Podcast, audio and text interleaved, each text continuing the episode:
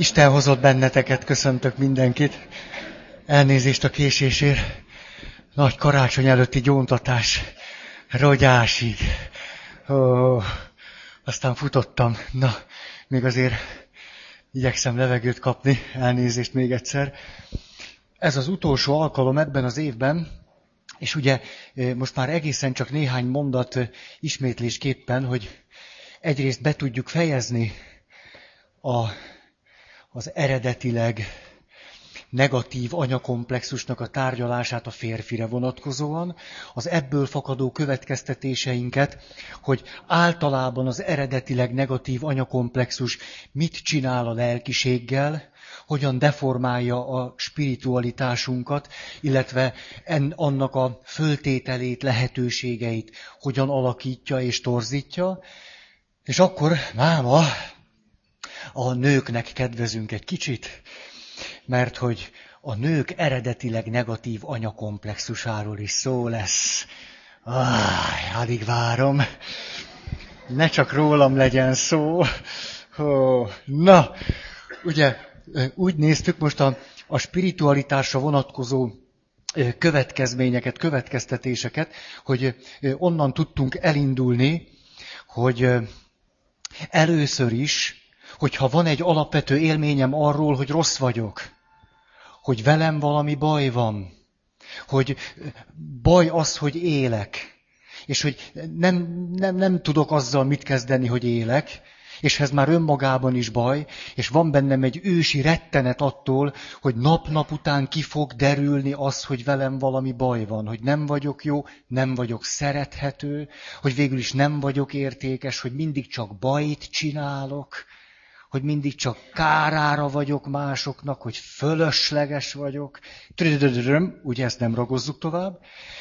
Mi következik majd ebből? Lesz valakinek természetesen folyton folyvást, szégyenérzete, bűntudata, de meleg van, vagy csak én futottam. Mind a kettő. Uh, szóval szégyenérzet, bűntudat, sok. És ugye mindig ide és ide kapcsolódik vissza. Ó, hát persze, hogy rossz vagyok. Hát persze a bűntudatomban ezt ismerem föl. A bűntudatában nem azt ismeri föl, hogy rosszat tett, hanem állandóan tovább szalad, és azt mondja, ja, hát most is csak az derült ki, hogy rossz vagyok. És amikor ez ott mérgezi, mérgezi már az embernek a, a nézőpontját, akkor elkezdünk komplexusosan látni, vagyis a lehetséges, fölszabadító lelkiség helyett, fölszabadító és egészséges felelősséget megmutató lelkiség helyett, hogy mondjuk mind a két oldalt, mi más maradna, mint bűnök, bűnök, ezt nézni, rossz vagyok, mit csináltam rosszul, mit nem csináltam, stb. Ezután következik maximalizmus és perfekcionizmus. Úgyhogy ebből valahogy kikeveredjünk, főleg, hogy valahogy jogossá tegyük a létünket, azt tudjuk mondani, hogy ez nem csak rossz vagyok, ez lehetetlen, hogy maximalizmus. Na most, így ma csinálunk egy-két ilyen mondatot, és bepótlunk néhány percet. Kedves, ismerős házaspár érkezett, azt mondják, tudod Feri, hát mi jól kifogtuk, az egyikük azt mondta, én vagyok a maximalista. A másik igényt nyújtott a perfekcionista címér, és, és képzeljünk el, nagyon aranyosak, de, de hát nem könnyű nekik magukkal, meg egymással. Azt mondják, tudod, elgondolkodtunk azon, hogy miért is van nekünk annyi konfliktusunk. És ahogyan beszéltél erről maximalizmus, perfekcionizmus, rájöttünk, hogy ha innen nézzük, de meleg van már nem, ha innen nézzük, de meleg van, azt a betyárját, hogy nyári ing, látjátok, az a jó kis kamionos trikó. Ha nem szűket vettetek volna, és ilyen neonvöröset, talán hordanám is. Megéritek a pénzeteket. Na, szóval útban van ez a madzag. Tehát semmi se jó. Na, a, Úgyhogy azt mondja az egyikük, hát tudod, én vagyok a maximalista. Én úgy tudnám jellemezni a maximalizmusomat, hogy minden reggel, mikor fölkelek, már nem csak, hogy számba veszek 20 pontot, amit el kell intéznem, hanem hát természetesen az előző napról már megmaradt egy csomó, ezekhez még írunk párat, minimum 20 van. Minimum 20, és akkor napom úgy telik, hogy pipálok. Ha, ha 20-ból 10 sikerül, akkor az már úgy valami. Tehát, hogy akkor egyáltalán valami minimális jogom van az élethez. Ez a maximalizmus, ezért ő állandóan pörög. Ugye? Mert kora délutánra nyomja le az előző napról maradt listából. A, ugye? És akkor még csak délután, hát na ná, hogy feszült. Hát, hát na ná, kora délután van, és, és még csak... Ő a maximalista. Ezt, a társa azt mondja, na ja, én viszont perfekcionista vagyok. Ez azt jelenti, az én listámon néhány dolog szerepel, de azt viszont tökéletesen kell csinálni. Ugye ennek az lesz a következménye, hogy ő iszonyú lassan mindent. Hihetetlen kimértem minden. Az inkább tartson egy fél órával később, de az, az oda lesz rakva. Tehát az olyan lesz, hogy mind a 25 újunkat megnyaljuk utána. Ugye egy perfekcionista az, az mégiscsak. És a, most képzeljétek el, hogy ha a maximalista, ez nem, ha a maximalista úgy érzi, hogy csak nyolcnál tart, és már délután van, ha, sötétedik, már négykor, ugye, mi vesz rajta erőt? A szorongás. Szorong. Szorong. Szorong. És, de minden esetre a lényeg ugyanaz. Rosszul van. Szorong. Mi történik a perfekcionistával? Direkt nem mondom, melyik a férfi, melyik a nő, mert tök mindegy, bármelyik, bármelyik lehetne. Csak a, a társa viszont nem szorong, fél. Ugye, fél, és bűntudata van. Ugye? Azért, mert hogy ő azt mondja, hogy tökéletesnek kell lenni. Tehát mindig egyre-egyre növekvő. Ő, ugye azért nem szorong, mert ő tudja, hogy mitől szorong, az meg már félelem. Ő pontosan tudja, hogy ennek tökéletesnek kell lenni, az, hogy én beadom a főnökömnek, akkor ő abban nem találhat hibát, és ez egy ilyen rémálom. Hogy a főnök jön, kopogtat, és azt mondja, hogy hoppá, hoppá. Két karakter el van ütve. Tehát ő pontosan meg tudja mondani, ezért aztán ő fél, és bűntudata van fél, és bűntudata van ő, ezt, ezt, ezt, ezt csinálja. Na, szentségi házasság. Elég, elég nehéz, nehéz, nehéz, nehéz. És persze mi történik? A maximalista az állandó elnézés, tehát állandóan rugdossa a perfekcionistát. Tényleg olyan, mint egy népmesébe. Tehát, hogy, hogy rugdossa a perfekcionistát. Ne, totojázzál már, az én listámon még 13 van, gyerünk már. A másiknak meg erre egy, egyre nagyobb félelmei lesznek, hogy hát ha elkapkodom, akkor három karaktert is elütök 25 mondatba, vagy oldalon, ugye az visszarugdos, és folyik egy ilyen sajátos élet-halálharc. Hát ez az, ameddig erre nincsen egy rálátás, ez az, az, az. Szétnyírják egymást, ugye? Közben meg szeretik egymást, ez benne a leg, leg nem tudom, szebb. Vagy, vagy, vagy, vagy mi. Tehát, ó, tehát, hogy most, na, ez, ez az ember közeli látlelete ennek, hogy akkor milyen, milyen, milyen az élet. Tehát egyik oldalon szorongás, szégyenérzet, másik oldalon félelem és bűntudat, egyik jobb, mint a másik. És a, na tehát, mi tűnik kiútnak? Hát, hogy, hogy mi tűnik kiútnak, ezt pontosan tudjuk. Uh-huh. A törvény, a szabályok, az elvárásoknak a teljesítése, ő külső elvárások, magam által támasztott elvárások, szabályok, szabályok, szabályok, törvény. Ugye mi itt a, az erkö, nem is, a, a, a vallásos világnak a, a törvény tiszteletéről beszéltünk elsősorban, de hát természetesen, ha most a profán világnak ezt a, ezt a területét nézzük, akkor ez egészen a mindennapos kényszer cselekvésekig megy. Ugyebár így kell, ez csak így lehet, glédába 25-ször föl, fölmos, takarít. Na, ugye itt találtam beszélni arról, hogy megkapjuk a listát, hogy a szűzanya mit üzent. A mennyei atya hogyan üzent, ugye mindig van öt pont, és hogy, hogy, hogyha ezt a történetet alulnézetből nézzük, akkor azt látjuk, hogy, hogy a mennyei atyának az összes üzenete, amik az utóbbi 24 órában keletkeztek, a szűzanyáé, Jézusé, meg a Szentléleké, ezek semmi másról nem szólnak, mint arról, hogy az afféle törvénytisztelet, amelyet maga a szűzanya ír nekem elő, a leghatásosabb mire is? A szorongásaim enyhítésére, félelmeim közömbösítésére, a szégyentől való megmenekedésre és a többire. Tehát itt az, hogy az egész Szent Háromság, plusz még a szűzanya is be van vonva ebbe a furcsa rendszerbe, ez éppen nem róluk szól, hanem ők azt eh, hitelesítik a szorongó emberben, hogyha a szűzanyának az öt pontját eh, valósítom meg, akkor tényleg szabad nekem pihizni egy kicsit. Ha, mert mégse húsz. Ugye? Nem tudom, mennyei, ha nem szokott húsz pontot fölírni, mindig mond ötöt, és akkor azt teljesítem, és akkor megengedhetem magamnak, hogy egy kicsit, hú. Tehát itt nem a személyükről van szó, a személyük legitimálják azt, hogy a, a törvény, és ha én azt megtartom, akkor, akkor, akkor adhatok engedélyt magamnak erre, arra és amarra. Ez, ez sajnálom. Igen, már is sok volt. Na, oké, oké. Okay. Mi a, a, a, az olyan rettenetes ebben, az, hogy ez a fajta törvénytisztelet tulajdonképpen milyen ígérettel történik.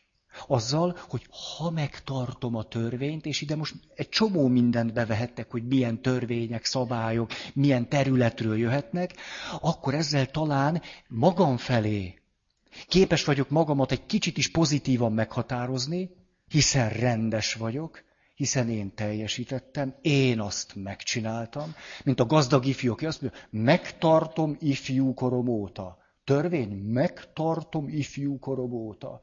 Ugye ez? Ez ad neki jogot a létezéshez, nem pedig az a bizalom, ami mondjuk egy megfelelő anya-gyerek kapcsolatból fakad. Tehát, hogy az illető föl kell reggel, és azt mondja, hogy jogom van az élethez. Itt nem. Itt megtartom a törvényt ifjúkorom óta, tehát jogom van az élethez. Tehát a törvény egyrészt az illetőnek segítséget ad, hogy saját magát meghatározza, és azt mondja, jogom van élni, és esetleg még egy picit, picit, picit, picit, picit, boldognak lenni, picit.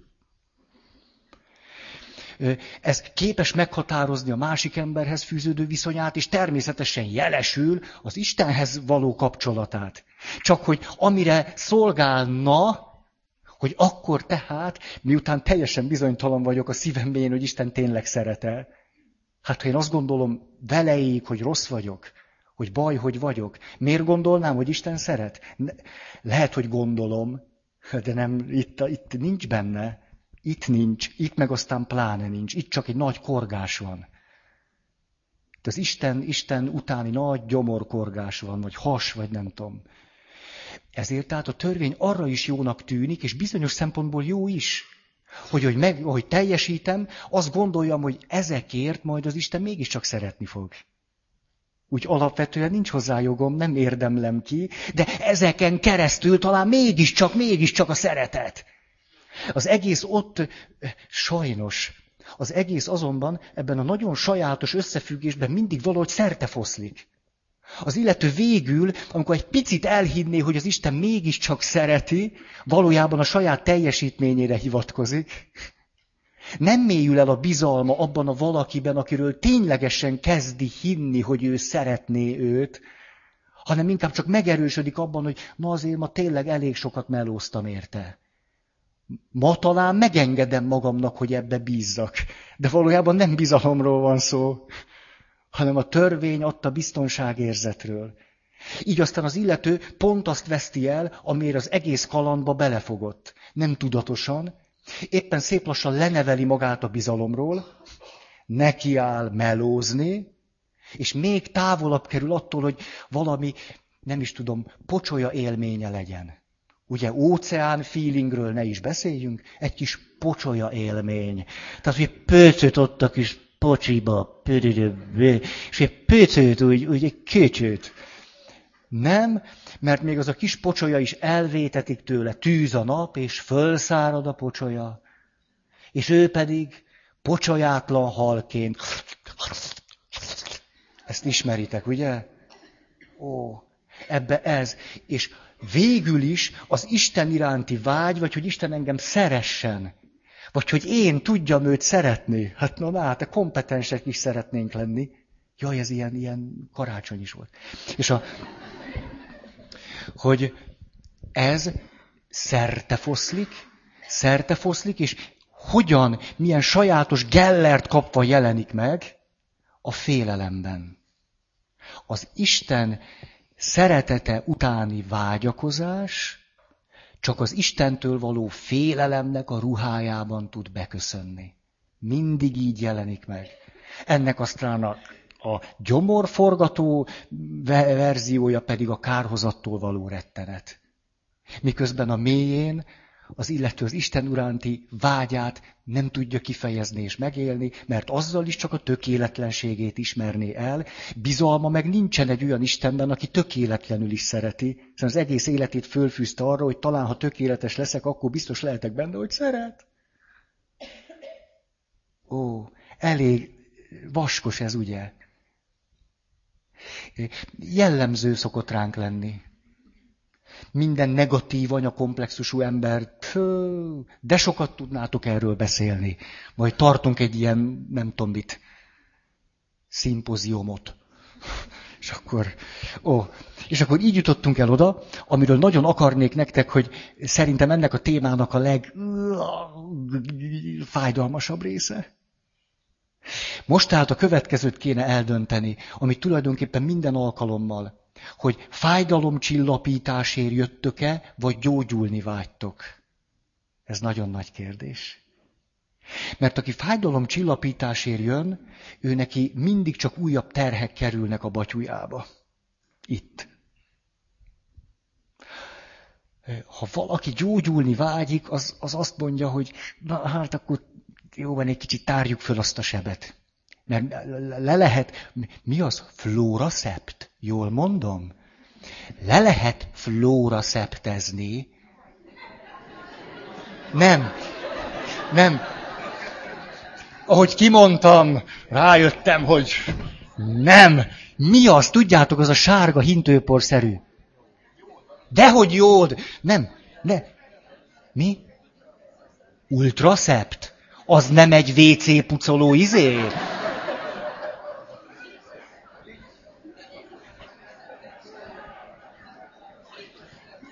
Glikoszept. Nem, azt inni kell. Hát ne csináljátok ezt velem. Most csak a 40 fölöttiek mondjanak valamit, mert, mert, mert tudom, hogy ti ismerhetitek. Ilyen kis fehér tubusba volt, ilyen kis lyukak, amik mindig betömődtek. Na. Septoflor. Septofor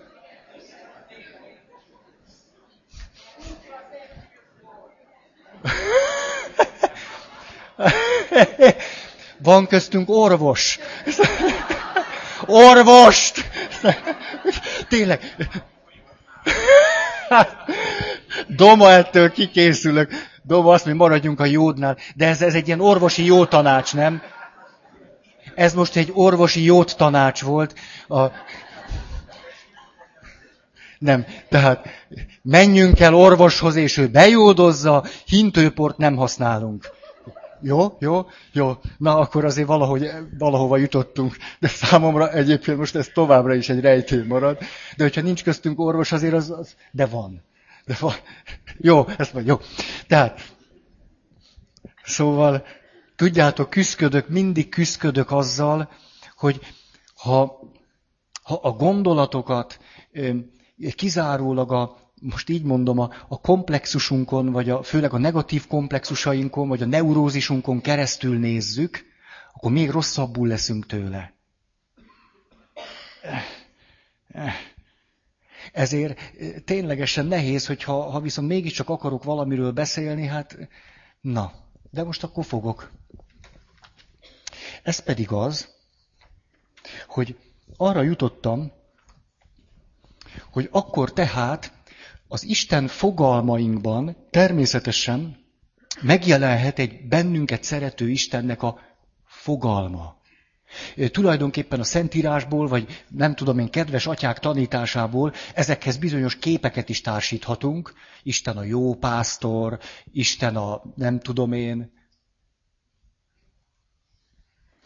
Igen, és a, most, a, most az a kérdés, hogy miközben ugye az Isten fogalmainknak lehet egy pozitív tartalma, racionális tartalma, ezek ütköznek az Isten képzeteinkkel, amelyeknek a legmélyebb rétege persze, persze tudattalan. Ez azt jelenti, hogy rájöttem, hogy sokszor a pozitív Isten fogalmak, adott esetben ezek a megtanult képek, ezek vannak elől, mint hogy Eric Byrne mondja a trikó feliratoknál. Emlékeztek, 5-6 éve erről sokat beszéltünk. Ugye? Tehát mondjuk elől az van, ugye a trikó felirat az azt jelenti, hogy ahogyan odalépünk a másik emberhez, olyan ez, mintha egy trikóban lennénk, elől van valami, ami egy történetnek a színe, de hátul annak ott van a fonákja. Ugye elől odalépek én egy ifjú hölgyhöz, és akkor az, vagy ne, ne én, hát ne. Magamat hozom mindig a nehéz helyzetbe. Tehát a férfi odalép a nőhöz, és ugye a trikó felirat az van, hogy, hogy érted fogok dolgozni. Ugye ez van elől? Hó, ez nem rossz parti. Hátul azonban a következő olvasható. Nem is fogsz sokat látni. Ugye ez a, ez, hát hogy mondjam, Bön biztos tiltakozni, hogy nem ez a trikó fölirat, de mi most elégedjünk meg ennyivel. Tehát, hogy, hogy elől mindig van valamilyen ígéret, valami pozitívum, de hát annak ott van az árnyéka. Ezt nevezzük egy trikó föliratnak. És akkor elkészítettem Istennek ezeket a sajátos trikó föliratait. Ez a jó Isten milyen trikókba jár. Most a... Ugye természetesen képzetekről beszélünk. Képzetek. Képzetek. Lehullott itt valami kosz. Jaj, a kifli, nincs most kifli, de hogy nehéz a helyzet, akkor... De micsoda fantasztikus szép. És rendes piros kóla. Na jó. A, szóval, hát tudjátok, képzetekről beszélünk. Képzetek, képzetek. Arról, akiről így szoktunk beszélni, hogy Isten, az, az a megnevezhetetlen, a valaki. Ó, tehát képzetekről beszélünk. És hogyha ezeknek a képzeteknek most egyetlen szót kellene adni, emlékeztek, így hívtuk ezt, hogy jó tündér aranyhal, de ha, ha még, még ilyenebb akarok lenni, Mária Rádió kedves hallgatói, akkor, akkor, ugye, hát, tehát legyen valami előnyötök, hogy itt vagytok, hogy akkor, akkor őt nyugodtan elnevezhetnénk a jó Istennek hogy a jó Isten. Hm, kicsit olyan aranyhalos, tündérkés, ilyesmi.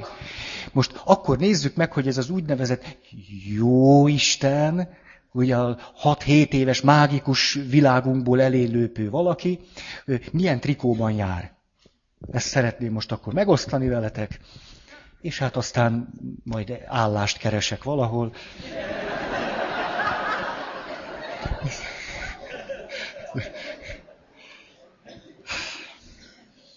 Ugye úgy jutottunk ide, hogy ez az egész, egész, egész negatív anyakomplexusos látásmódunk természetesen kitermeli a maga Istenképét.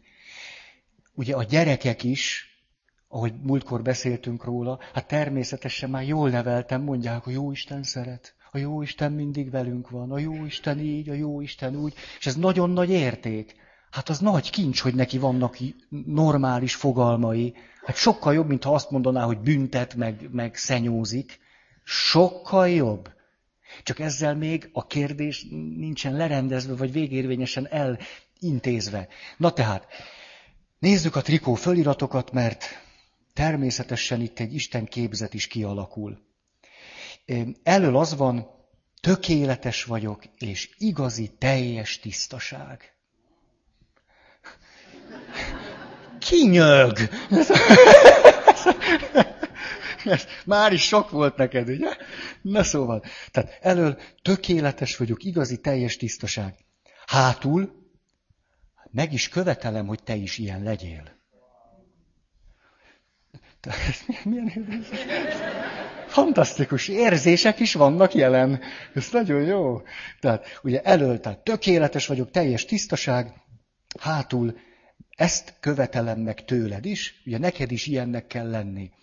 A, ha nem, ha tehát te nem vagy olyan tökéletes, szép és tiszta, mint én, na akkor retteghetsz tőlem. Erről egy történet. Állok most a vasárnapi mise után a kertben, és beszélgetek ott a szülőkkel, és ahogy egy kicsit már összemelegszünk, hát az egyik apuci vagy anyuci azt mondja, te Feri, most elárulok neked valamit. Képzeld el, a gyerekek veled ijesztgetik egymást.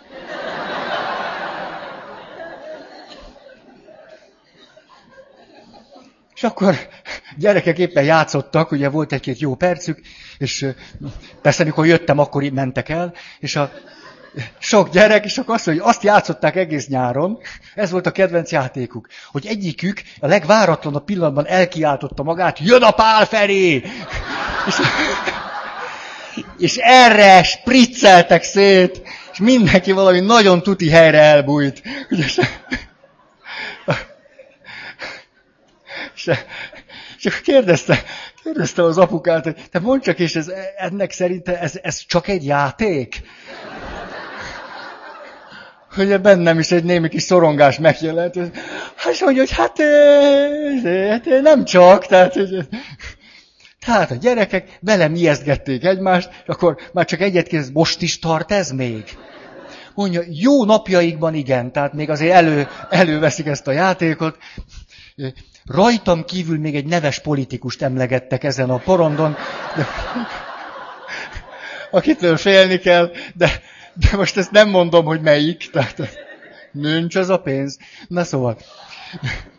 Tehát így, és akkor tudjátok, ott álltam, és, és egy nagyon-nagyon sajátos valami ment rajtam végig, hogy, hogy te jó ég, hát most, hogy egy nagyon-nagyon lehetetlen hülye hasonlattal vagyok, hogy valahogy a, az Isten így lehet velünk. Ugye, hogy mi, na ha nem vagyok ilyen, nem vagyok olyan, stb., akkor már is elkezdek félni. Isten meg ott áll és mondja, hogy de, de tőlem ne. Hát hú, én itt vagyok, nem. És akkor úgy végig ment bennem, hogy na de mit csinálnék ezzel a gyerekkel? Most kérdeztem az apukát, te most én oda mennék hozzájuk. Az segítene a helyzeten? Na, ná, hogy nem. Hát világos, hogy nem. Ugye? Tehát mi marad? Riogatás, ijesztgetés, ez, ez, ez, ez. Valahogy persze aztán az a remény, hogy ebből ki, ki lehet nőni, hogy ki lehet gyógyulni. Ez, ez marad. Tehát, hogy nagyon sajátosan érdekes ez, hogy most akkor az Istennek milyen lehetőségei vannak, mikor mennek közel, hogy én szeretlek. Ugye valami ilyesmi. Na, szóval ezt tehát a trikófölirat, már az egyik, van tíz trikója, hát mégiscsak ő a jó Isten, tehát azért váltogatja. Nézzük a következő. Hát ez, ez a madzag, ezt nem hiszem. Szóval, ja, ja, hát rájöttem, ha jobb kezemben lenne a mikrofon, akkor nem takarom. Vagy ha bal oldalt lenne a zsinór.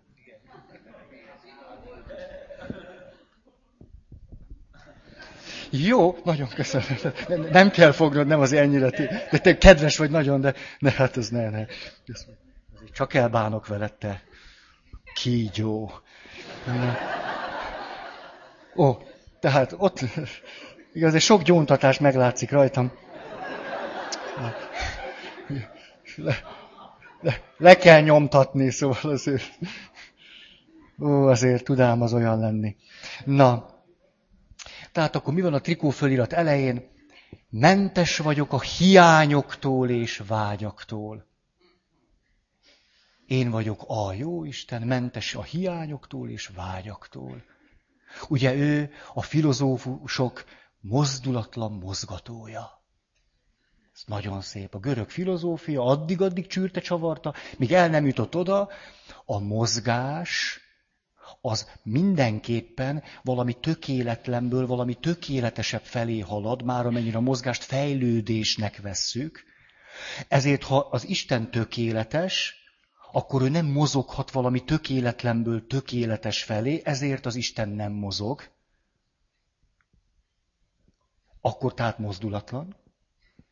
Na de mégiscsak, mégiscsak hát valahogy úgy mégiscsak teremt, vagy valami azért, hogy van közelhez a valamihez, amiben itt ülünk, ezért tehát mozdulatlan mozgató. Nagyon szép. Nagyon szép. Ez tényleg szép. Egyfelől.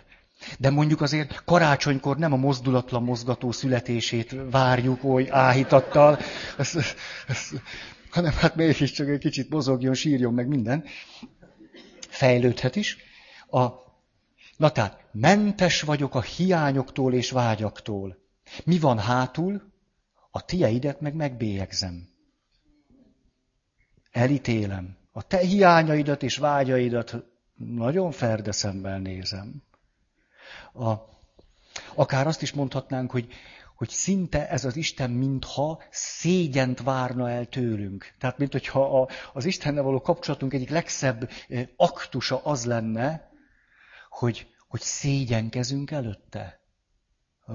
Szégyenkezünk az ember voltunk miatt, hogy testünk van, Ugye, hogy mint ezt nekünk kellene szégyelni a jó Isten előtt, aki hát ez, hát, olyan kedvesen a trikóban, ugye, ó, ó, ó, test, test, oh. A, ja, ezt elmondom nektek. Egy kedves ismerősöm beszélgetett egy másik kedves ismerősömmel, akiket egyáltalán nem ismerek, és a, na, de, és akkor a, a nem, na, lesz benne egy kis narcizmus, és a, azt, azon beszélgettek, hogy mi lenne az a jelző, amit leginkább rám lehetne rakni. Ez jó, amikor ezt így elmondták, nekem is elindult a fantáziám. Hogy bár abból a szempontból is, hogy ő mit gondol, hogy én rám mi lenne az a jelző, ami. És akkor azt mondta ez a kedves valaki, nagyon jó fej, jó fej, mert jót mondott, a, azt mondja, én azt gondolom a Feriről a legjobb jelző az, hogy szégyentelen. Hú, ez, ez, ez, nem igaz, de szép. És ez, ez már is jól esik. Ó, tehát akkor én ezt azért tartottam valami szép dolognak, mert talán ebben valami egészséges Isten kapcsolat is megjelenik. Hogy nem, nem, nem, az Isten nem azt várja tőlem, az a jó Isten, hogy én szégyenkezzek előtte, és így próbáljak én is valahogy úgy jó lenni, mint ahogy ő azt árulja nekem a trikójában. És fordítva volt a lap. Mennyi nehézsége van az életben bármelyikünknek. Más, harmadik. Tökéletes vagyok.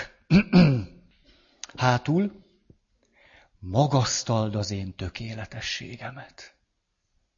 Ez egy közkeletű képzet, hogy Isten akkor érzi jó magát, egy, egy ilyen nagyon nagy trónon ül, megvan nektek ez a kép? Tehát ilyen nagyon nagy trónon ül, a kezeit így nyugtatja, tudjátok, és a trónnak ilyen oroszlán karom vége van, ugye, és így ül rajta, természetesen nem lóbálja a lábát. A jó Isten nem lóbálja a lábát, ugye nem kalimpál az ördögnek, hanem méltóság teljesen ül, ugye körülött az angyali karok, ugye, angyali karok, emberi karok, és végtelenül zeng a hozsanna.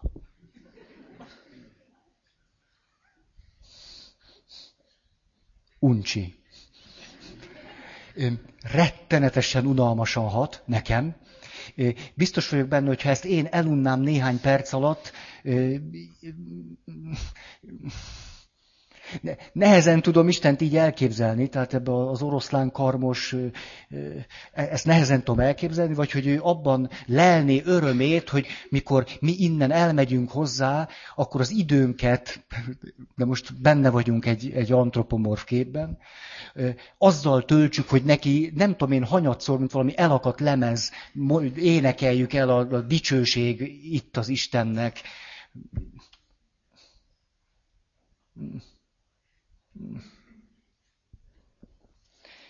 Igen, igen, a hideg élelmet már becsomagoltam. Negyedik pont. Elől azt láthatjuk, hogy veled vagyok mindig. Mi van hátul ennek az Isten képzetnek a trikóján? Ha nem vagy velem, mindig megnézheted magad. A, a, olyan, most megint maradjunk itt ennél a trikónak a hátsó részénél, hogy jött valaki és mondta, hogy tudom én, milyen ideje nem jár templomba. Én nem tudom, hogy egy, egy valaki úgy nevezett rendes pap mit tesz ezzel, de nekem, mint rendetlen papnak, ilyenkor mindig rengeteg kérdésem támad, hogy miért? Ez, ez a mondat nekem semmit sem mond. A kérdés, hogy miért? És mikor elmondja, hogy hát azért nem, mert hogy, hogy állandóan és egyre gyötrőbben jelent meg benne a félelem attól, hogy Isten önkényesen bárkinek elveheti az életét, ugye életközepi krízisben van, ugye szembesül a halállal, ó, bizonyos dolgok már véget értek, más dolgok sose lesznek, már csak kevesebb idő van hátra, mint volt, ugye szembenéz a halállal, és egyszer csak ebben az összefüggésben Istent meglátta, mint valami halálhozó Istent.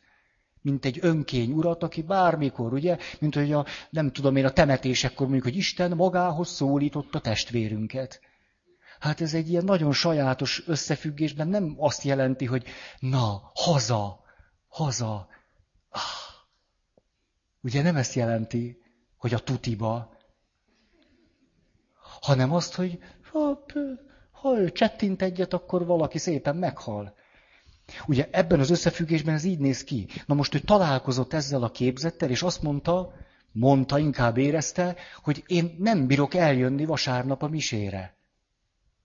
Hogy én elkezdjem ének, hogy dicsőség a magasságban Istennek, ennek a halált hozó valakinek? Egy önkégy úrnak, aki csettint, és akárki meghal, mert neki az a gusztusa, vagy mert ő most neki úgy tetszett, mi meg aztán húsz évig itt töprengjünk, hogy most akkor mit kell ezzel csinálni. Szóval ő, ő nem. Hát nem érthető ez? Föllázott egy rettenetes Isten képzettel szemben. Föllázott. Hát ezt üdvözölni kell. Nagyszerű. Akkor meg kellett tőle kérdezni, hogy mondd csak, van-e ott benne egy másik Isten is? Általában szokottám lenni. Azt mondja, hát tulajdonképpen ezt nem tudom, hogy van-e, mert ez most annyira erős, hogy, hogy de hát azért, azért az egy kis Jézus születését azért azt várom. Ha, ha, ha, ha, ha. Ugye a kérdés az az, hogy el tud-e jönni a kis Jézushoz. De hagyja az össz, a mozdulatlan mozgatóhoz ne jöjjön. Meg az önkény úrhoz ne jöjjön. Az, azok legyenek valahol. Hát a kis Jézushoz el tud-e jönni? Senki máshoz ne hagyja az egészet a csudába. Ugye most tatarozás alatt van ott benn minden. Azt hagyja. Hát a kis Jézushoz el. Ennyi akkor a kis Jézushoz. E. Tehát az, hogy valaki egyszer úgy dönt, hogy nem megy templomba, még nem tudjuk, hogy mi van mögötte. Én be nem kényszerítem őt. Bárcsak azonban lenne nagyon sok időnk, meg energiánk, hogy erről lehessen beszélgetni. Ugye? Hogy ott, ott ne húsz évig egy néma csend legyen. Na jó. Öt. Szeretlek föltétel nélkül. Hátul engedelmeskedj föltétel nélkül. Engedelmeskedj, hogy is mondjam, magáért, az engedelmességért, heteronom módon. Engedd, ne, te ne gondolkozzál, ne dobd el az összes emberségedet, és csak mint valami gépezet tedd, amit programoztam neked. Hatos. Az van elől, hogy hűséges vagyok hozzád. Mi van hátul? Enyém vagy, ha tetszik, ha nem. Innen nincs szabadulás. Enyém vagy, ha tetszik, ha nem. Az én markomból ki nem szabadulsz. Jó, nem fűzök mindenhez gondolatokat, mert nem is tudok. Hét. Igaz vagyok, és most mondjuk így őszinte. Igaz vagyok, és őszinte. Jaj. Hm. Mi van hátul? Ha káromolsz engem, rettenetesen megtorlom. A, ha valakinek egy ilyen sérült lelkisége, spiritualitása van, akkor természetesen nehéz elkerülni azt, hogy számára Isten káromlónak tűnő kérdésekig el ne jusson. Ez megtörténik. Megtörténik. Az valójában nem Isten káromlás, hanem végre a saját érzéseinek, tapasztalatainak kimondása az Isten képére vonatkozóan. Nem pedig Isten káromlás. De a rettenet benne persze lesz, mikor merészel föltenni egy kérdést, amit már 30 éve tól maga előtt. Jó. Nyolc. Szeretem a kicsit és elnyomottat. Mennek mi van a hátulján? Hő, hát ez olyan szép. Szeretem a kicsit és elnyomottat. Hátul az van, a kicsit és az elnyomottat szeretem.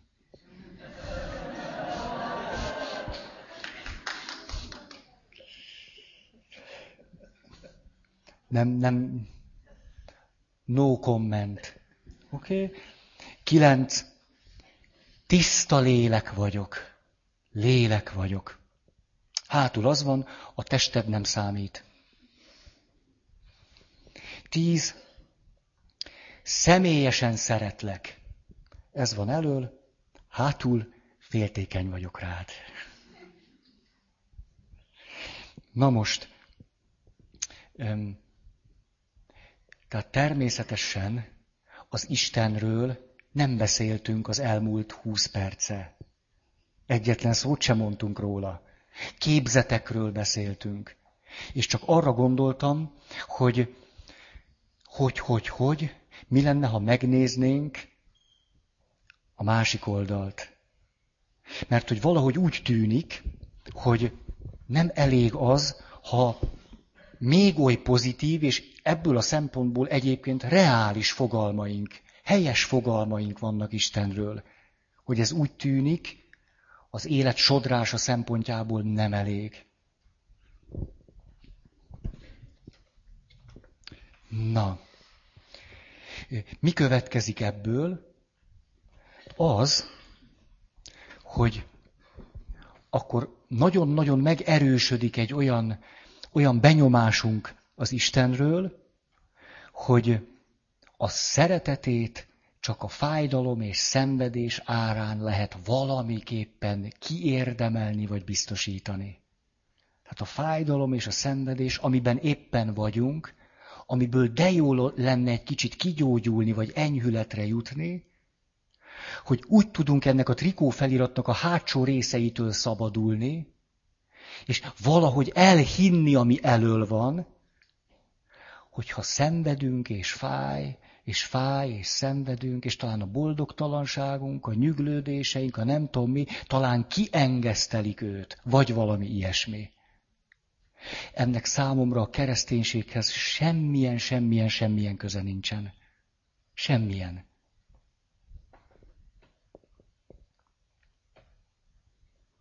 Igen. Eszembe jutott a karácsony. Mostanában. És tudjátok, egyszer csak ebben az összefüggésben megláttam, hogy mi történik nagyon sok helyütt karácsonykor. Karácsonykor nagyon sok ilyen gyermekkori képzet föl elevenedik. Ó, hát a karácsony mégiscsak az az egyetlen dolog, amiben valahogy a ma embere belekapaszkodik, mint a szőr, szőrmajomba. Ugye? De hogy bízik ő abba, hogy, hogy, a, hogy a szeretetnek van ereje, De hogy van neki reménye abban, hogy az életnek fölbecsülhetetlen, föltétel nélküli értéke van. Ó, nem. Nem. A karácsony egy kultúrmajom, egy kultúrsző... Ú, de jó,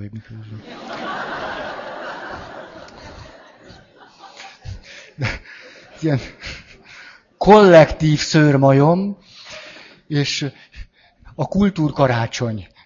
Ha, ezek a szavak. Tehát csak, hogy valamit ki tudjunk már mondani. Tehát egy ilyen kollektív kultúrszőrmajom, és hát ez már ennél csak rosszabb tud lenni, hogy, hogy mire gondolok itt. Egyszer csak fölélednek ezek, ezek a, a gyermekkori vágyakozások, hogy talán, talán karácsony, ez az a tiszta, ez az a tiszta ünnep. Ez az, a, ez az a szép és magasztos. Ez az, amiben, amiben az ember mégiscsak megnyugszik talán egy picit. Ez az, ahol valahol, valahol mégiscsak egy, egy picit még, talán magamat olyan gyereknek tudom látni, akiről azt idealizálom persze, hogy ő még tiszta. Ő még tiszta és ártatlan. Ártatlan és tiszta, hamvas és romlatlan, és a karácsony valahogy fölidézi a gyermekkornak ezt a naív ábrányát, hogy, hogy talán, talán van bennem egy ilyen tényleg tiszta, egy ilyen tényleg igaz, egy ilyen, ez ilyen tényleg, tényleg. Há, há. És mi történik? Találkozom a családtagjaimmal, mondjuk 24-én, és valami iszonyatos elvárással azt akarom belőlük kipasszírozni, hogy feleljenek meg ennek a, ennek a gyermekkori áhítatos képnek. És mikor a családtagjaim egyszerűen csak emberek, mint én, és az apám morog már, hogy megint milyen sokat kell faragni ebből a karácsonyfajből. Az anyukám elkezd kiabálni 24-én délelőtt, hogy ha segítettetek volna, akkor most nem égett volna oda a beigli. Vagy mit tudom én, tehát el tudjuk ezeket a családi képeket képzelni, hogy valójában nem attól van-e ez a, ez a tulajdonképpen nagyon furcsa 24-e délelőtti ilyen, hogy mondjam, kollektív neurotikus kipattanásunk a karácsony idiljéből, mert hogy, mert hogy, mert hogy, visszalépünk oda, hogy talán, talán a tökéletesség, ez a tisztaság, ez a nem tudom én mi, és mindenki hihetetlenül irritáló és bosszantó, aki valahogy nem fér bele ebbe az idealizált gyerekkori és felnőtt korban is megőrizgetett képbe. Már pedig nem fér bele senki. Ettől aztán van bennünk egy ilyen nyomorúság, na az idei karácsony is, na, na milyen, milyen, hát mégiscsak az anyám megint, meg az apám, a testvérem, és én is milyen boldogtalan tudok lenni. Megvan ez az összefüggés. És ebben tudjátok mi a... Ebben az, az a nehéz nekem, hogy hogy, hogy öm, a kereszténységnek van egy nagyon-nagyon sajátos, döbbenetesen fölszabadító, gyógyító üzenete, amiről múltkori alkalommal is beszéltünk. Ez pedig az, hogy egy koszos, egy tönkrement, egy hajléktalanná vált, egy sok lehetőségét elpuskázott, utcán élő csavargó egyszer csak bekopogtat hozzánk karácsonykor. Ki ő? Hmm, én. A karácsonynak nem az a sava borsa, hogy azt a pici és ártatlan kisgyereket átölelem. Nem nagy szám. Kivéve, akinek negatív anyakomplexusa van. Ott nagy szám az is. Nem ez a nagy szám, hanem annak a koszos, annak a züllött, annak az érdemtelen, annak a méltatlan, annak a, annak a, annak a, annak a beengedéséről van szó itt. Hát ez, ez a karácsony. És a karácsonyt minél inkább ennek az idealizált valami csodának a közepébe helyezzük, hát én, az, én azzal nem tudok mit kezdeni. Egyszerűen nem, nem tudok, hát nem, nem látom, az a karácsony nincs itt. Tehát az, a, azzal, amikor azt mondom, hogy ó, talán én vagyok az a pici, az a pici, az az általam lenézett, általam piszkosnak tartott, általam is kifosztott, általam is megbélyegzett, általam is állandóan elküldött és kisembizett valaki. Hó, hát talán az én vagyok. Hogy karácsonykor engedjen már be. Legalább egyszer egy este. Hagy egyen egy jót. Ah. A kereszténységek nem ez a, ez a döbbenete, hogy, hogy, hogy egy, hát most akkor úgy mondom, ahogy mondom, hogy magzatvízben, vérben, mit tudom én miben megszülető gyerek, és egy körülbelül ugyanilyen állapotban meghaló férfi, felnőtt ember. Ez. Ez. És a kérdés, hogy, hogy ő, őt, őt be lehet-e fogadni. Hát ez, ez a kereszténység kérdése. Ezt a valakit te be tudod-e fogadni, vagy nem? És ez éppen én vagyok. Illetve éppen én látom magamat állandóan ilyennek. És mikor ennek a, ezt a, hú, ez most ilyen jó papos, ez tudom, nem 25 karácsonyi istentisztelet van, csak úgy gondoltam, hogy, hogy, tehát, hogy egy, egy, egy egységes kép. Tehát, hogy amikor ezt a valakit egyszer befogadom, hmm, azt mondom, tudod mit? Ma szeretlek. Így, ahogy vagy. Magzat mázasan. Úgy rondán, ne vigyen el téged a nővér megmosdatni, nem, maradj csak itt egy kicsit. De te ne, ne fürödjél most meg, gyere így. Hát nem így van. Hát micsoda rettenet ez. Hát kilenc hónapig ott, ott van egy ilyen meleg közegben, és akkor visszük, és úgy neurotizáljuk ezeket a pici csecsemőket, hogy, hogy mondjam, ipari módon. Ó, tehát, hogy azt mondjuk, hogy na, te gyere csak, jöhetsz, jöhetsz és jöhetsz, és mikor, mikor őt elfogadom így, akkor egyszer csak meg, akkor történik az meg, amit karácsonyban eddig csak idealizálva gondoltam és mindig elérhetetlen volt. Ez pedig az, hogy meglátom, hogy tényleg értékes. Haha. Hogy amit a lelkem mélyén sosem hittem el, valójában sosem bíztam el, tudom én, hogy az egész egy kicsit mese. A karácsony, ez egész egy kicsit mese, mese. De olyan jó benne hinni. De azért mese. Hogy ez nem az. Hogy az ott tényleg kincs, az ott tényleg érték, az a tisztaság tényleg van, az az érték tényleg van. És ennek a leggyönyörűbb kifejezése, mikor azt mondjuk rá, hogy Isten. Hm? Ezt nem tudom ezt másképp látni, de tudom másképp látni, csak semmi kedvem hozzá. Tehát azért futottuk most le ezt a kört, hogy, hogy valahogy a realitás talajára álljunk, és akkor lássuk, hogy na, mit is jelent akkor az, hogy, hogy, hogy tisztaság, vagy érték, vagy szépség, hogy az tényleg van. Ezek az alkalmak nem ennek a mocskolását jelentették, dehogy is. Hm. Hm. Hát, tíz perc van.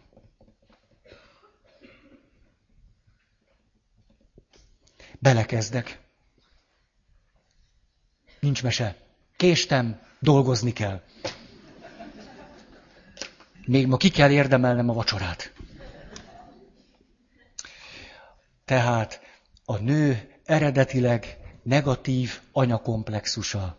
Itt, itt vagyunk. A nő eredetileg negatív anyakomplexusa, azért fogunk sokkal gyorsabban végezni vele, mert a negatív anyakomplexusról annyi mindent mondtunk el, hogy most már csak a specialitásokat mondjuk. És itt van Helma. Helma. Ez egy név. Na most, Helma egy olyan családba született, ahol az apa természetesen dolgozik, ritkán lehet őt látni, érzelmileg különösebben nem erélhető, hát úgy csurran, cseppen, de hát, de hát, de hát. Az anya van otthon, aki természetesen, rettenetesen, rettenetesen sok minden. Azt mondja a lányának, minek jöttél te ide? Téged elcseréltek a kórházban. Te nem az én lányom vagy. És akkor ezt ragozzátok ezerféleképpen. Hogy, hogy veled is csak a baj van. Na, veled is csak egy éhes szájjal lett több. Na, az apádat kikészíted azzal, hogy megint füzetet kell venni szeptemberbe. És a többi. Azt mondja ez a helma, hogy otthon tulajdonképpen sosem volt meleg. Adott esetben a szó szoros értelmében sem. Nem, otthon sose volt meleg. Úgy éreztem magamat otthon, mint egy pályaudvaron. Ilyen hideg neonvilágítás, és az egész, az egész valamiféle átjáróháznak tűnik, és nem vagyok otthon. Valójában nem, nem, egyszerűen nem vagyok otthon. Azt mondja, hogy, hogy rengeteget, rengeteget unatkozom, és, és, és, és kaparom a falat a testvéremmel hogy visszaemlékszem arra, hogy, hogy ott, ott vagyunk gyerekként, és természetesen játékokat nem nagyon kapunk, mert minek az, úgyis csak tönkreteszi az a gyerek. És hogy úgy kaparjuk a falat, hogy úgy valahogy teljen az idő, meg úgy, úgy, úgy, úgy legyen valami. Ugye a negatív anyakomplexus, hogy erről beszéltünk a férfiak esetén, hát persze, hogy Helma csomót betegeskedik. Betegeskedik és betegeskedik. Később aztán naplán nőgyógyászati problémák. Folyton, folyva, folyvást. Folyton. Az eredetileg negatív anyakomplexusnál nagyon sok pszichoszoma, tizálás, sok betegség, nőgyógyászati zűrök, kavarok és bajok. Természetesen semmiféle ösztönzés nem érkezik arra nézve, hogy hogyan érdemes élni, vagy miben vagy tehetséges, sőt, Sőt, az anyja, hogyha ő barátkozni próbál, társai vannak, akkor hát azokat elzavarja. Mit keres már megint ez itt? Ki hívta ide? Menjen haza? Nincs neki családja? Tőrülőrülöm. Ebben a lehetetlen közegben egy valami tűnik kiútnak, hát ha ha valahogy meg lehet dolgozni az életben maradás jogáért. És itt, hogy azért a realitáshoz ez is hozzá tartozzon, az anyának van egy nagyon-nagyon sajátos kincse és értéke, ez pedig az, hogy szépen zongorázik. És néha valahogy hogy önmagát is megnyugtassa, vagy ki tudja miért, hiszen nem egy gonosz valakiről van szó, csak úgy megtiporta az élet, hogy ezt tudja adni, vagy nem adni a lányának. Ezért aztán néha leül a zongora mellé, és zongorázik. És szépen. És szépen zongorázik, és ez a helma, az hallja ezt a szép zongorát, és azt ú, ú, hát ez szép. És valahogy mégiscsak tud kapcsolódni az anyukájához. És akkor, mert hogy a zenei tehetség öröklődik, kiderül az, hogy talán ő, ő benne is van zenei tehetség. És fölvételizik egy gyerekkórusba, amiről persze az anyja azt mondja, hogy menj el, hogyha le akarod égetni magad, de azért ő fölvételizik. És mert hogy van zenei tehetsége, föl is fogják venni. Föl is veszik. És képzeljétek el, hogy ez a Helma egyre másra megy a kórussal, ország, ország, szint az egész világot bejárja. Ez némi férfi világból fakadó megerősödést jelent számára, hiszen akkor mégiscsak jól valamire, alkalmas valamire, és ráadásul ebben a közegben mégiscsak társai vannak. Mégiscsak valakik között van. Azt mondja erről a zenekarról, nem, vagy énekkarról, vagy kórusról, hogy hát ha valahol otthon érzem magamat, akkor itt. Mi történik azonban vele? Két dolog. Az egyik, hogy születnek még testvérei, és ezzel a kisé föl erősödött lelkével elkezdi a testvéreit pátyolgatni. Ez újabb jogosultságukat ad neki, újabb megerősödést jelent számára arra nézve, hogy talán mégiscsak van jogom élni. Azt gondolja, hogy nincsen, de valahogy ez az életben maradáshoz, a tovább görgetéséhez a napoknak mégiscsak elég lesz. Mi van a másik oldalon? mikor megy el és mikor jelentkezik segítségért, mikor már sajnos mindenféle korengedménnyel együtt is olyan nagy már, hogy ebbe a gyerekkurzusban nem énekelhet többet. Ugye akkor, bár fölveszik az egyetemre is, teljes zuhanás. Akkor jelentkezik el segítségért, és azt mondja itt az irodalom, ha valakinek nagyon kemény, brutál, negatív anya története van, ő általában valódi, valóban segítségre fog szorulni. Találkoztam nem egyszer, nem kétszer olyan édesanyákkal, akik az apai világból valamiféle, valamiféle világosságot kaptak, ezért képesek voltak teljesíteni, mert volt azért valamennyi én erejük, képesek voltak abba az irányba menni, hogy bár nincs jogom élni, amit az élethez kaptam, nem elég ahhoz, hogy éljek, de talán, ha nagyon sokat harcolok érte, akkor talán mégiscsak van jogom élni. Akkor talán mégiscsak, ha, ha, ha harcolok, ha kiharcolom magamnak.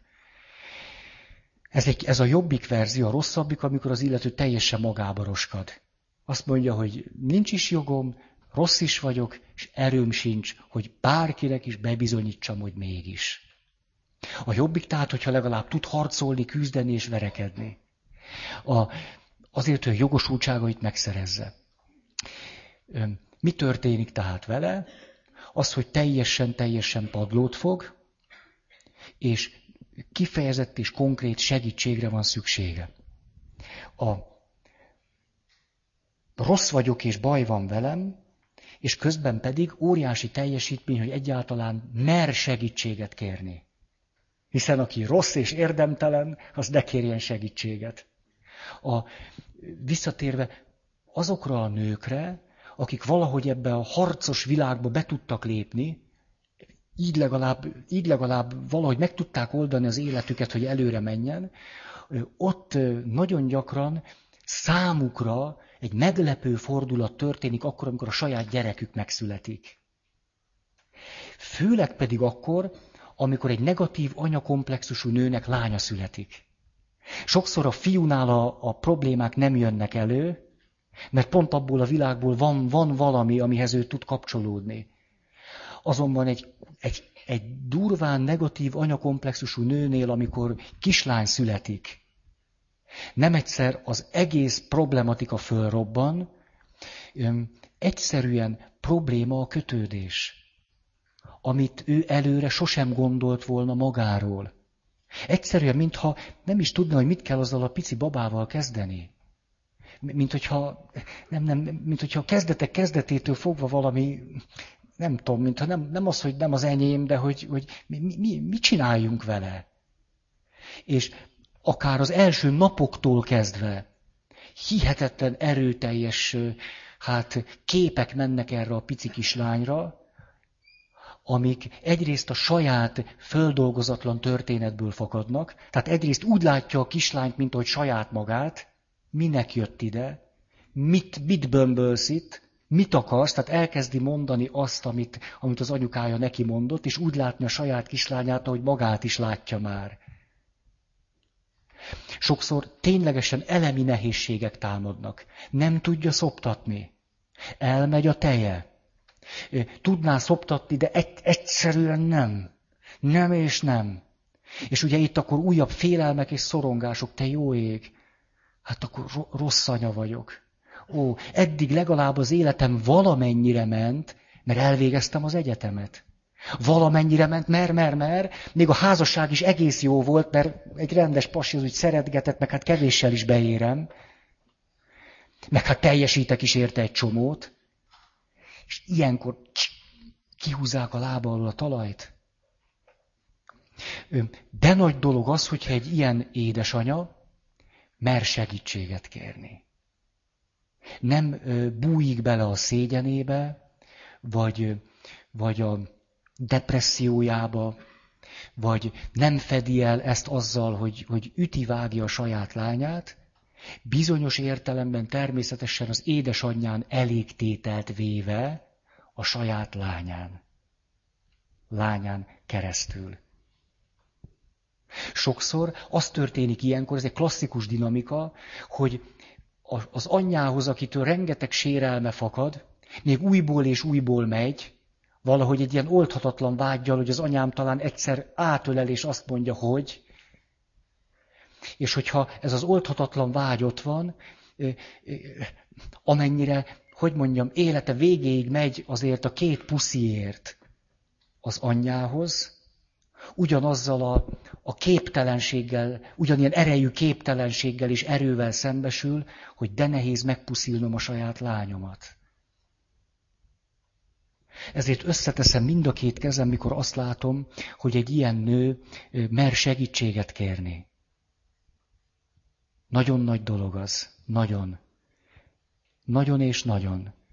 Azért, mert nem csak a kislányáért teszi, a kislányáért is teszi, de ez azt jelenti, hogy van bátorsága szembenézni a saját sebeivel.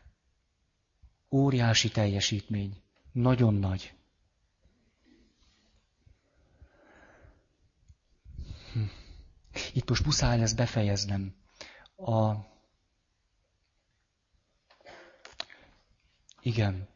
De itt muszáj két-három záró mondatot mondanom. A két-három záró mondat így szól, hogy mert nem akarom, nem akarom, hogy így jöjjen el karácsony. Nem, az, az, nem két-három mondat kell. Tehát, ez pedig az, hogy vételezzünk elő valamit majd ennek a történetnek a végéből, hogy, hogy a gyógyulás útja az, hogy ez a 30, 40, 50, 60, akárhány éves nő egyszer csak képes kimondani azt saját magával kapcsolatban, hogy most már elhiszem azt, hogy mindennel együtt szerethető vagyok, és hogy gyerekkoromban nem én voltam a hibás. Nem, mégse én voltam a rossz. Ez nem azt jelenti, hogy gyorsan valaki másra kell kenni. Nem azt jelenti, csak az, hogy most már látom, nem, nem voltam rossz. Ott akkor, bár lehet, hogy sokszor megvertek, nem voltam rossz. Nem. Még egy utolsó mondat, hogy, mert akkor ezt már most karácsony előtt elkezdhetitek, nagyon fontos megtalálni magatokban azt a pici kislányt, akit talán sokszor megvertek, vagy elhanyagoltak, nem védtek meg, és most már felnőttként azt a bennetek lévő kislányt egy picit szeretgetni. Szeretni azt a kislányt. Itt benn. Oh. Hmm. Nagyon várja. Nagyon.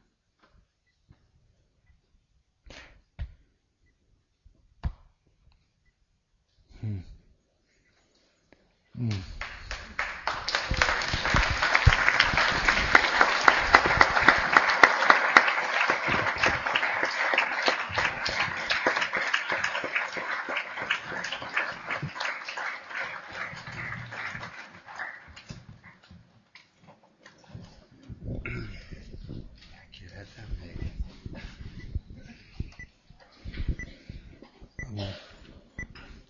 Tudod, tudod, Feri, amíg váltunk rád, mert hogy említetted, hogy késtél. Igazoltam, de késtél. Azt beszéltük meg itt magunk közt, hogy amennyit késel, annyival egy picit tovább maradunk. Így egymás közt, de e, ha van kedved, akkor tartsál velünk. Ha az, a, ha az a vacsora nem annyira sürgős, akkor még néhány percet lehet, hogy, hogy van kedved velünk maradni. Most leteszem ezt a mikrofont. Ha gondolod, akkor foglalj helyet itt a dobogón, vagy esetleg valamelyik széket átadják neked. És arra kérem a gyertyásokat, és itt leoltjuk a villanyt, de előtte még meggyújtjuk a gyertyákat, és aztán valami történni fog. Andrással úgy beszéltük meg, hogy a mozdulatlan ősmozgatóról van egy történet, amit elmondana, de most akkor váltsunk, jó? Szóval ne, ne, ne azt.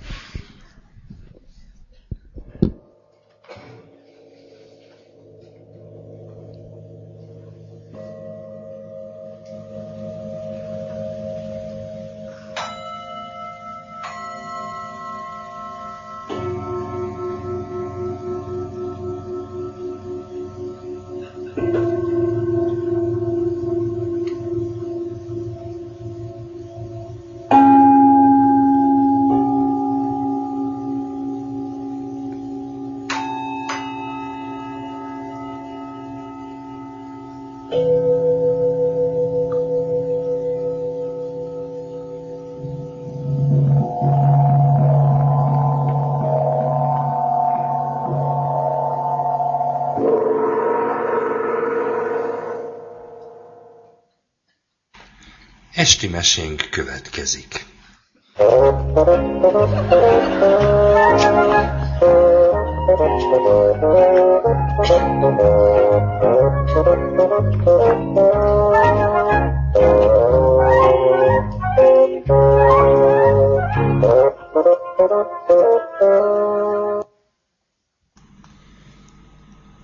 Feri atya meséi. A mai mese címe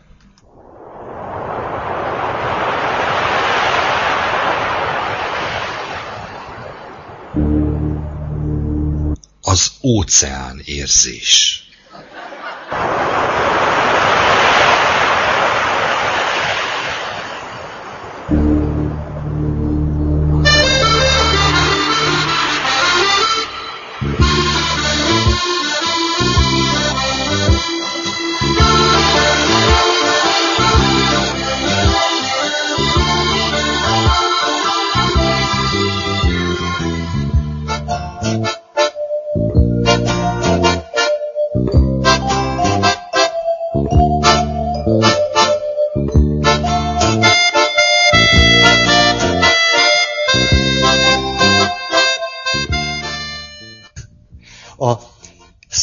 Annyira bennem van, voltam körülbelül 25 éves. Mindig a vágyaimban ott volt, hogy milyen iszonyatosan jó azoknak a rettenetesen gazdag embereknek, akiknek van gumicsónakjuk. Nekünk még olyan, mi az gumimatracunk se volt soha, pedig az is egy jó buli. De hát voltak gazdagok, elérhetetlen, csodás életet élő e- személyek, akik gumi matraccal rendelkeztek. És emlékszem, 20-25 év, úgy van, első éves papnövendék voltam. Mikor volt egy nagy ilyen nyári tábor, és már nem tudom, hogy hogy, de valaki autóval hozott egy ilyen gumicsónakot. Föl, föl, fölfújtattuk, és hát a, tényleg azt nem úgy mondják, föl, fújtuk. Fújtuk. Fújtuk. Én, én fújtattam. Na, szóval fölfújtuk, és hogy mondjam, ilyen feszült várakozással néztem, hogy, hogy van-e olyan pillanat, ahol, és amikor nincsen gazdája ennek a gumicsónaknak, és mikor úgy tűnt, hogy éppen senki sem veti rá magát, akkor jöttem én,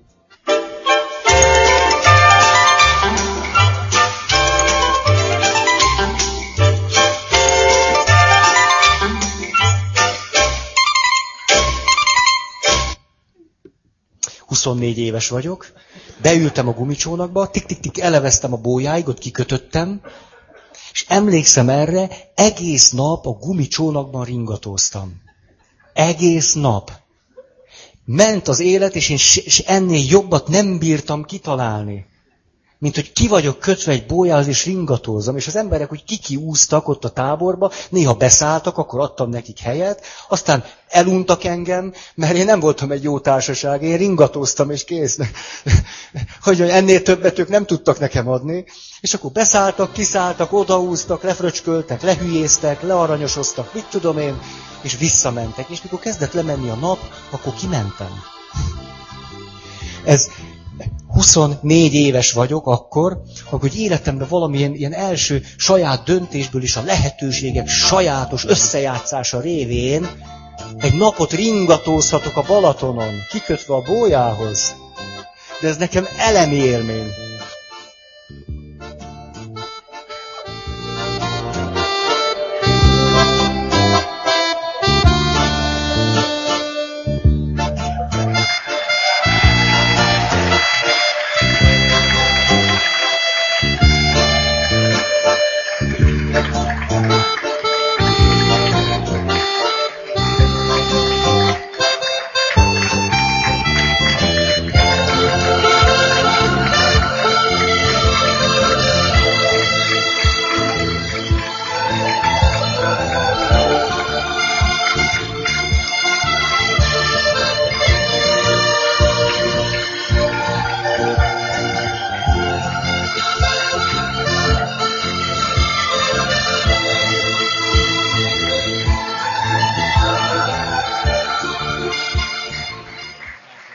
Nem, én még most is, 42 éves vagyok, megyek valami boltba, vagy nem tudom mi, meg szoktam nézni a gumicsónakokat.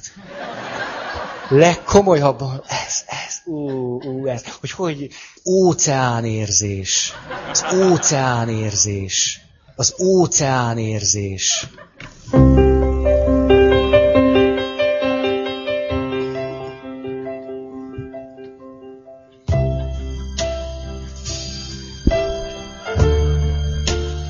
Neked vettük, Feri. Próbáld ki.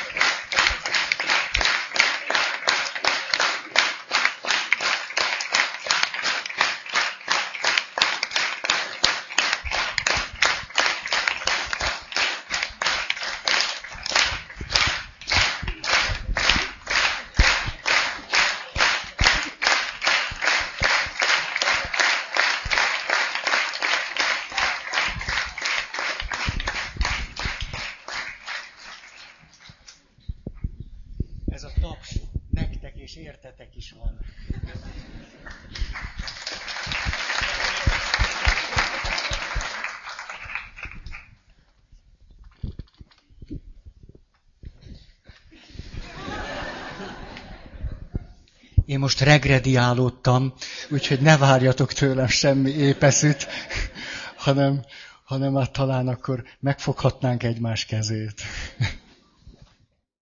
Bocsánat, egy szó erejéig még, már nehéz így beszélni egy ilyen alkalom után. Kezemben van egy papír, erről szeretnék nektek valamit felolvasni. Így szól. Kedves András, ezen utalvány révén is szeretném megköszönni áldozatos munkádat, amit keddesténként és persze azon kívül is lassan egy évtizede végzel, azért, hogy Pál Feri értékes beszédei előadásai visszaidézhetők legyenek. Feri sokaknak ad reményt, biztatást, bátorítást, amelyre mindenkinek szüksége van a saját élete során, te pedig rendíthetetlenül helytálsz, hogy akik nincsenek jelen az adott, esetben, adott estén, vagy akik vissza szeretnék ezt még hallgatni, azok is részesüljenek az előadások áldásaiban. Köszönjük! Az utalvány, amit a kezemben tartok, lehetőséget biztosít nektek, hogy családoddal 2009-ben egy éven keresztül bármelyik napon, bármennyiszer belépjetek a fővárosi állat- és növénykertbe.